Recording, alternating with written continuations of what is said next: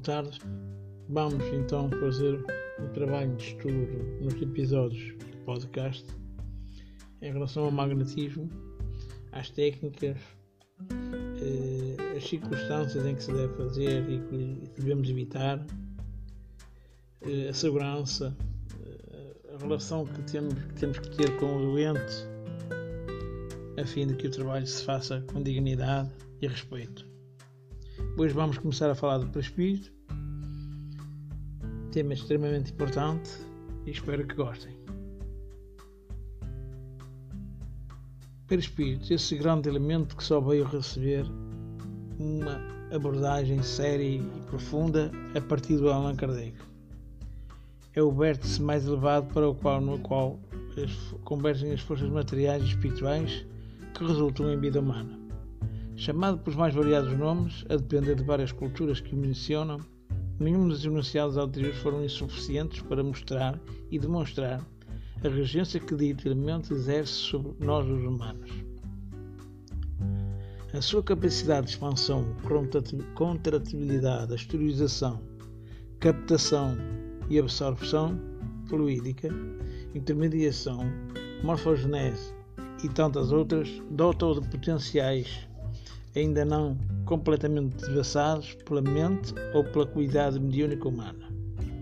E conforme já vimos no item anterior, fluidos, a lógica disso tudo parte de um pressuposto básico anotado por Allan Kardec. O fluido universal, como já se viu, é o elemento primitivo do corpo carnal e do perispírito, que são apenas transformações dele. Pela identidade da sua natureza, esse fluido pode fornecer princípios reparadores ao corpo. Estando condensado no perispírito, o agente propulsor é o espírito, encarnado ou desencarnado, que infiltra em um corpo deteriorado uma parte de substância do seu embólico fluídico. A cura se realiza pela substituição de uma molécula doente por uma sadia. De outra forma, por uma molécula mansá por uma sadia. O poder curador, portanto, curador, portanto dependerá da, da pureza da substância inoculada. Ainda ele depende da energia da vontade que provoca uma emissão fluídica mais abundante e dá ao fluido uma força de penetração maior. Finalmente, das intenções que animam aquele que deseja curar, quer seja homem ou espírito. Isto está na Gênesis no capítulo 14, item 31. Essa matriz de, dupla via é o ponto grave da desarmonia em sua conjugação matricial, interferindo e unindo esses dois elementos. Ressalta que ali estão todas as possibilidades de ir e vir das forças necessárias à vida, sem que grandes obstáculos se interponham, já que, em princípio, a similitude da gênese viabiliza um certo trânsito livre podemos buscar no próprio Kardec mais alguns elos valiosos. O espírito ao encarnar conserva seu por espírito com as qualidades que lhe são próprias e, como se sabe, não é circunscrito pelo corpo, mas irradia em torno dele e envolve como em uma atmosfera fluídica. Pela sua união íntima com o corpo, o perispírito desempenha o papel de preponderante no organismo pela sua expansão, ele coloca o espírito encarnado em relação direta com os espíritos livres. O pensamento do espírito encarnado atua sobre os fluidos espirituais como os encarnados. Ele se transmite de espírito a espírito pelas mesmas vias. É precioso anotar que grande campo em vigor nisso é o magnético, estrutura intrínseca do perispírito. Do perispírito, perdão. Daí-se execuível a cura, a separação, a transformação e os ajustes nas chamadas terapias magnéticas. Se um tem uma parte menos densa, zona perispiritual, o outro faz a somatização de elementos daquela outra sua densidade, com isso verticalizando a possibilidade de tudo o que se possa ser chamado de cura, tornando mais um pouco das anotações do, do, do codificador, poderemos ir mais adiante. Como o perispírito dos encarnados é de uma natureza idêntica à dos fluidos espirituais, ele assimila com facilidade uma esponja que se envolve ou embebe no líquido. Esse fluido tem sobre o perispírito uma ação mais direta.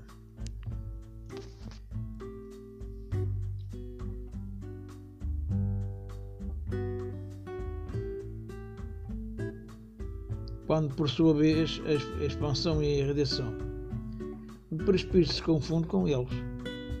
Conforme esses fluidos atuam sobre o perispírito, este, por sua vez, reage sobre o organismo material com o qual está em contacto molecular.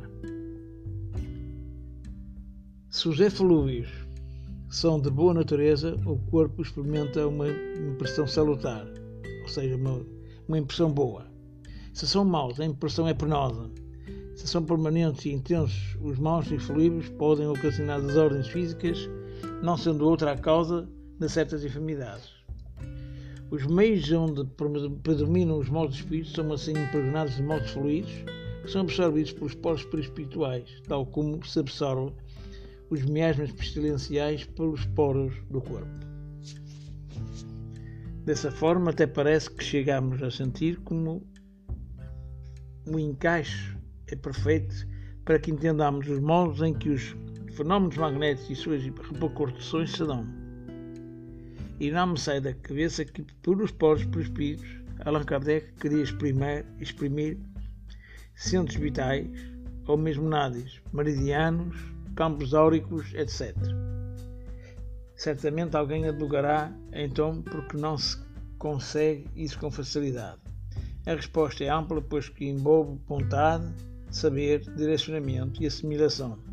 Tudo isso sem falar dos comprometimentos emocionais, das reminiscências, que também bem podem impedir uma eficiente vitória. Isso, em nosso olhar limitado, porém basta um raciocínio um pouco mais aberto e logo se perceberá que as possibilidades são infinitas. Desde que o ser humano se decida por sair das prisões do poderoso mundo do que não pode, em direção ao que tudo é permitido, desde que nos preenchamos da conveniência de vida. Então, campo de grande potencial morfológico, o perispírito responde aos mais diversos questionamentos acerca do que segue como incógnitas no reino da embriogenese, das funções de DNA e RNA, dos transplantes e das clonagens e suas possibilidades. Estruturando, estruturado a partir de uma essência espiritual, como quem está intimamente consubstanciado e replicado, em meio às milenares experiências de, de nascer e renascer, daí adquirindo um atavismo sábio e quase independente. É ele quem modela e ordena as ações que formatam os corpos, os órgãos e os seres vivos. Se eu dispusesse de areia, barro, cimento, cal, água e tijolos sobre uma parte de um terreno, e após duas semanas uma casa tivesse sido ali erguida, com aquele material independente do que tenha sido acompanhado por alguém que só percebesse o fenómeno, tal só teria sido possível se alguém ou algo com um plano e uma ideia criadora tivesse administrado o processo.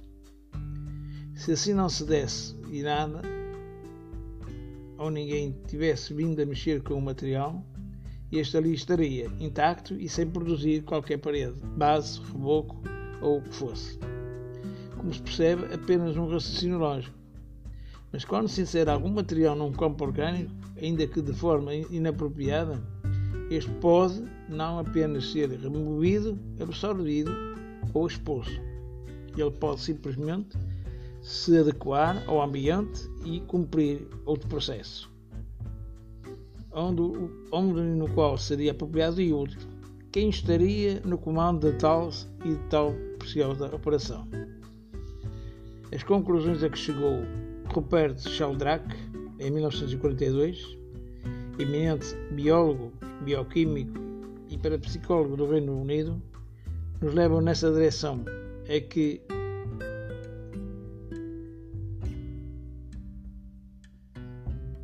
indica a atuação vigorosa de um modelo estruturador, orientador, realizador, certamente a comandar os processos morfogenéticos e sequenciais do e da além DNA. As maneiras como, como as proteínas se distribuem dentro das células, as células nos tecidos, os tecidos nos órgãos e os órgãos nos organismos não estão programadas no código genético. Dados os genes corretos e, portanto, as proteínas adequadas, supõe-se que o organismo lhe, de alguma maneira se monte automaticamente. Isto ficou bem reforçado nas observações a que começo, a começo inquietantes feitas por Sheila Ostrander e Lynn Schroeder, cientistas tomando um globo de protoplasma que deveria crescer no braço de um animal fetal, o colocaram no lugar da perna, daí nasceu uma perna e não um braço, o que se supõe mais uma vez um campo organizador. Tudo isso significa que com com densa, segurança que o perispírito preside tais fenómenos, posto se nada não faz coisa alguma, então o que é feito recebe o impulso e a direção de algo objetivo e com poder de interferência comando.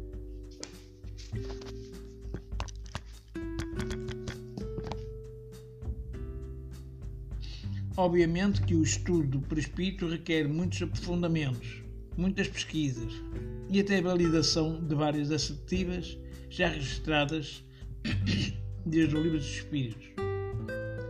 E não será apenas a admiração ou a expectativa de que produzirão tudo o que há de vir. Na verdade, muito pouco ou quase nada foi acrescentado pelos Espíritos ao conjunto já compilado e apresentado por Allan Kardec, apesar de ele ter pontuado o que se segue. Longe estamos de considerar como absoluta e como sendo a última palavra a teoria que apresentamos sobre o espírito. Novos estudos, sem dúvida, a completarão ou retificarão mais tarde. Entretanto, por mais incompleta ou imperfeita que seja ainda hoje, sempre pode auxiliar o estudioso a reconhecer uma possibilidade dos factos por efeito das causas, que nada tem de sobrenaturais. Se é uma hipótese, não se pode, contudo, negar o mérito da racionalidade e da probabilidade e, como tal, vale tanto, pelo menos, quanto todas as explicações que os negadores reformulam ou formulam para provar que nos fenómenos espíritas só há ilusão, fantasmagoria e subterfúgios.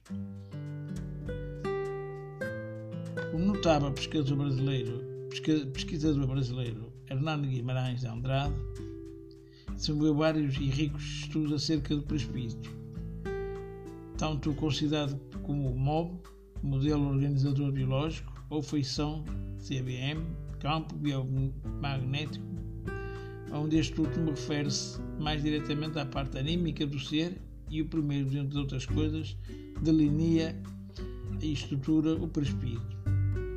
Por requerer detalhamentos técnicos bastante específicos, advindos tanto da física mecanicista como da quântica, indica ao leitor pelo menos quatro dos seus livros: Psicoquântico, uma extensão dos conceitos quânticos e, e, e atômicos à, à ideia do espírito. Por espírito e alma. Ensaios sobre o modelo organizador biológico. Em matéria psi. Morte, renascimento e evolução.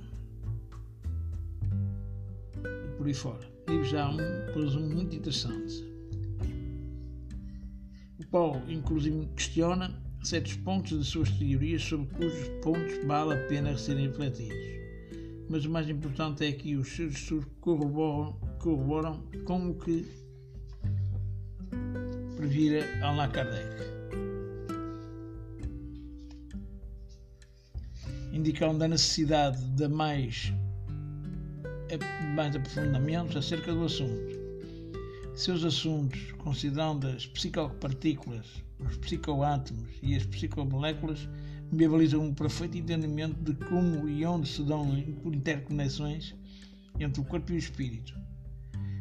Considerados estes elementos por si como particípios de uma quarta dimensão, a fim de se fazer compreendido por pessoas menos afeitas a esses conhecimentos, reduz as dimensões primordiais a duas, chamadas de superficianas, projetando tudo sobre esse plano sem altura, assim facilitando a percepção de que seria uma dimensão extra, já que bem conhecemos a terceira dimensão.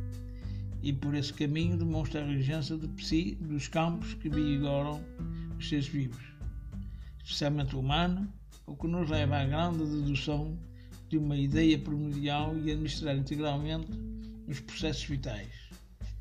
Sobre este último, em particular, sugiro que sejam lidos os capítulos 8 e 9 do livro Psicoquântico, já mencionado.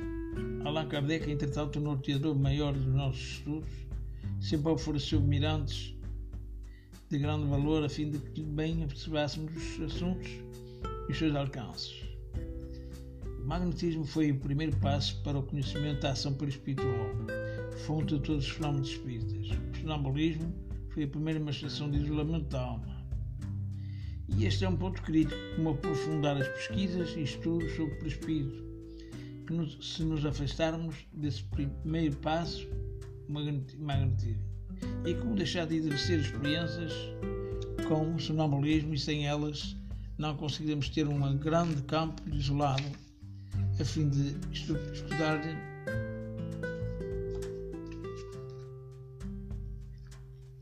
e, entender-lhe as extensões, os alcances e a sua realidade, e segue misteriosa. O espírito representa um papel tão importante no organismo e em uma série de afecções que ele se liga à psicologia tão bem como à psicologia. O estudo das propriedades do espírito, dos fluidos espirituais e dos atributos fisiológicos da alma abre novos horizontes à ciência e dá a solução de uma série de fenómenos incompreendidos até então, por falta de conhecimento da lei que rege. Fenómenos negados por materialismo, porque eles se ligam à espiritualidade. Isto é da Allan Kardec. São estas interligações que nos levam à necessidade de seguir ampliando os horizontes do perispírito e do mundo dos fluidos.